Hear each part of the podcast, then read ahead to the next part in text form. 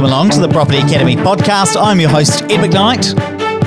And I'm Andrew Nicol. And today on the show, we're talking about the numbers that really matter when you're looking at an investment property, the numbers that really matter. Now, this is something very, very close to our heart because when we're talking to a lot of investors, the first thing, the number one thing we hear that investors are looking for is yield or cash flow, the cash that the property is actually producing. Now, this makes a lot of sense. A lot of people uh, eventually want to build passive income, eventually want to live off their property portfolio. But look, you can only really be a very successful yield investor when you've already accumulated a lot of equity, a lot of cash, which will, of course, bring down your mortgage repayments and allow you to get cash flow out of your property. Uh, but when you're building a portfolio, when you're in growth mode, you really don't need to be as obsessed with cash flow as you otherwise would. And instead, what we'd recommend that you look at, the key metrics are return on equity and return on cash. And the reason we'd recommend you look at these is because those are the two things property investors are primarily putting into their property portfolio. So, what do we mean by return on equity? Um, primarily, we mean that when you go and you leverage your own home or another investment property in order to pull out the deposit and go and buy an investment property, if you're putting that equity up, you want to know, well, what's the return I'm getting on that equity? Similarly, if you're purchasing negatively geared properties and uh, or properties that turn out to be negatively geared. Once you've got the, the all of the structures in place and perhaps if you're borrowing at 100% that's where it would typically be negatively geared. If you're putting cash in you want to know well what's my return on that cash you see if you just look at cash flow you're not going to, to get that idea of how much that investment that you're making is actually returning. And as investors, we need to know what's the return I'm getting for that investment. Cash flow doesn't tell us that. Return on equity and return on cash do tell us this. Now, this became very apparent to me uh, that just last week while I was scrolling through Facebook and I saw uh, a comment in one of the investment groups we're a part of, and they were walking us through a cash flow in this post, and they were saying, "Look, I'm about to buy uh, an investment. It's it's in central Auckland. Uh, I'm going to get a loan of about four hundred and six thousand, and it's going to be a brand new property renting for six hundred and fifty dollars a week." Now I got all excited because I thought, oh my gosh, something that's renting for six fifty a week, it only costs four hundred and seven thousand. It's freehold in Auckland. You know, these are the things that it said in the post, and I got all excited because I was going to come on here and tell you all what it was, so you could all buy one for yourself because those are some fantastic numbers, especially freehold in Auckland. Uh, and now, as I start reading, commenting back and forth, it turns out that that this person, and good on them for doing something. Please don't think I'm admonishing them. Uh, that this person's got a piece of land. It's probably worth about four hundred thousand we're going to assume for these scenarios that we're going to walk through today. Uh, so it's probably worth about 400,000 and it's mortgage free. So they've got a mortgage free property uh, uh, sorry, section that they're going to spend about 450k once you include in- interest costs, probably about 450k in order to build a property, and then they're going to have it as a long term rental. Uh, and then the main question I was asking, well, why are you looking at the cash flow for? Cash flow, of course, is important. It's very important. But what's going to tell you whether something's a good investment or not is actually what the return on equity is. What's the return on the 400k that you're putting into this because of course that's what you're putting into the investment how much you're going to get out of this. So what we're going to do in this in this episode is andrew and i have three scenarios in front of us. Uh, the first is we're going to assume that this 400 uh, 400k section uh, with a 450 build 450k build is going to net out to be about an $850,000 property. And we're going to walk through first of all what would happen if you just went out and bought an 850k property, brand new, 100% lending, and and treated that as an investment? What's the return on the equity you're going to get? And by return, we mean in 15 years, after a certain amount of capital growth, if you were to sell the property, how much equity do you have left? And what is that as a return on what you initially put in?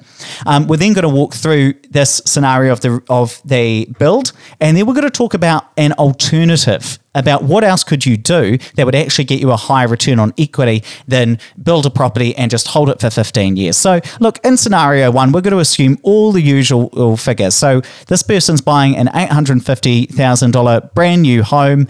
Uh, we've got some startup costs in there of three and a half grand, uh, 3.5% interest rate. Uh, rental income of $800 per week, and all of our usual assumptions. And hey, if you want to know what our usual assumptions are, we've got a whole webinar on it that I'll try and remember to link in the show notes. So this property, if borrowed at 100%, you're borrowing all of the money to purchase it.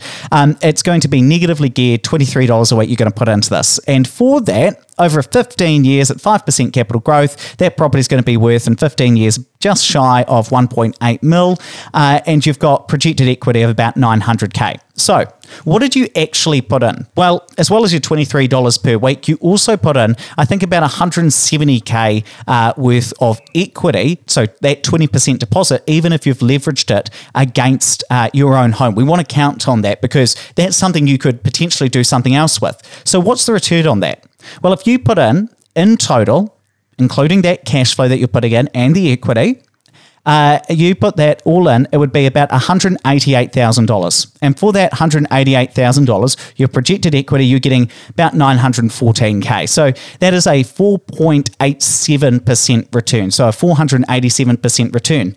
Now, let's just compare that to what this person's planning at the moment. So putting in um, quite a su- substantial investment of about 400k in terms of that that uh, that that land. Um, all of the same assumptions, $800 per week rental, all the same uh, costs. Now, this property would actually net $247 cash per week. So it would be paying out. And actually, this is really important because this is what I was saying about yield properties uh, ju- just a couple of minutes ago that you've got to have some substantial equity to put into an investment for it to become uh, cash flow positive. Because although this property had all of the same usual operating costs, the finance costs were much lower because uh, the mortgage was much lower. You see, in scenario two, where you're building, you've only got uh, a mortgage of about 450k as opposed to 800, 850k if you're borrowing the whole thing. So this this property, if you're going to build it, is going to be uh, cash flow positive by about $250 a week because you've got significantly lower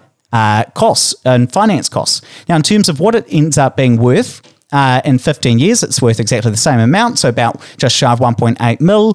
Uh, you've got a much lower mortgage, and so you've got projected equity of about 1.3 million dollars versus 900k in the scenario we first talked about. Now, within this, you've actually got a much higher return on equity. Now, that's not, uh, uh well, I should rather say return on investment because although you put in 400K worth of equity into the property in terms of that uh, initial land, because it is positively geared, there's about 190k worth of cash that offsets that. So the return on equity and cash in the second scenario is 6.33. So you've got a much uh, a much better investment in terms of what you're getting back because you've got those lower finance costs. But then, of course, in this scenario, you're only in both of these scenarios. Scenario one, you're investing and you're only putting in the minimum amount for that 850k property.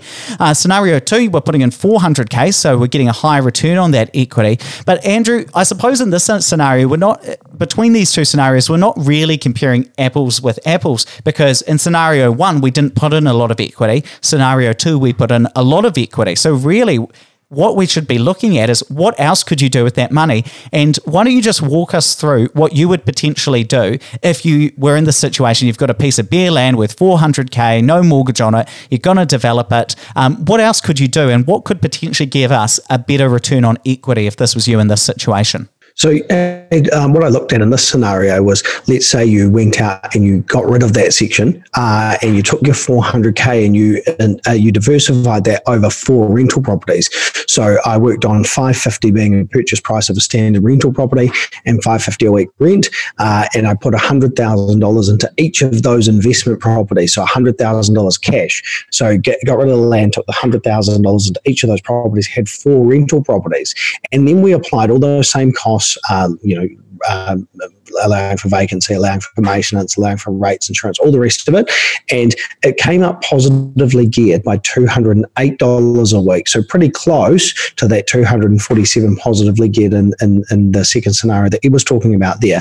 And then what we looked at is, okay, well, that $208 again erodes the initial investment over time. So that drops it down to 237 And the return on equity and cash comes out to be 1,106 61%, which is huge. And projected equity is $2.75 million. So it's double what you got in that in that second scenario, which which on the surface looked really good. But when you look at it against uh, other properties that we would consider normal, uh, I think you can get a better return. And certainly $2.7 million is a lot better off than $1.3 million. And this is why we're really we're really keen on the return on equity and return on cash because if you just look at cash flow and if your test for whether something's a good investment or not is whether it's positively or negatively geared, you're looking at the wrong numbers. You've got to look at what is the highest return I can get from the investment, that initial startup equity or the cash that you're able to put in. What is the highest value that can go for? And that's the test of a good investment. Because of course, uh, you know, in this first scenario, you you'll walk away at the end of 15 years and and you know you, you would feel really chuffed with yourself. Look, you made 1.3 million dollars in, in equity.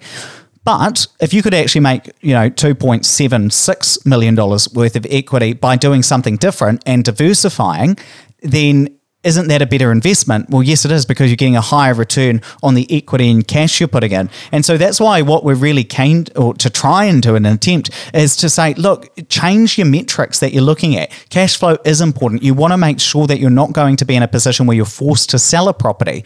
Um, but your test shouldn't be just whether it's simply positively or negatively geared at a certain imagined interest rate. Uh, it should be, well, what's the return you're getting based on what you're actually putting in? And to be a really sophisticated investor, that's what you want to start looking at because you want to get the highest return possible for your investment. Otherwise, what are we doing investing in the first place? So I think that's that's something really key to look out for return on equity and uh, return on cash. And this was something we actually talked about in that previous webinar I mentioned uh, before. So I will try and remember to jump that in the show notes. Now, let's wrap it up there, Andrew. But please don't forget to rate, review, and subscribe to the podcast. It really does help us get the message out to more people. And hey, if you want to check out that webinar, I'm going to drop a link to it in the show notes. So just tap or swipe over that cover art, it'll take you right there.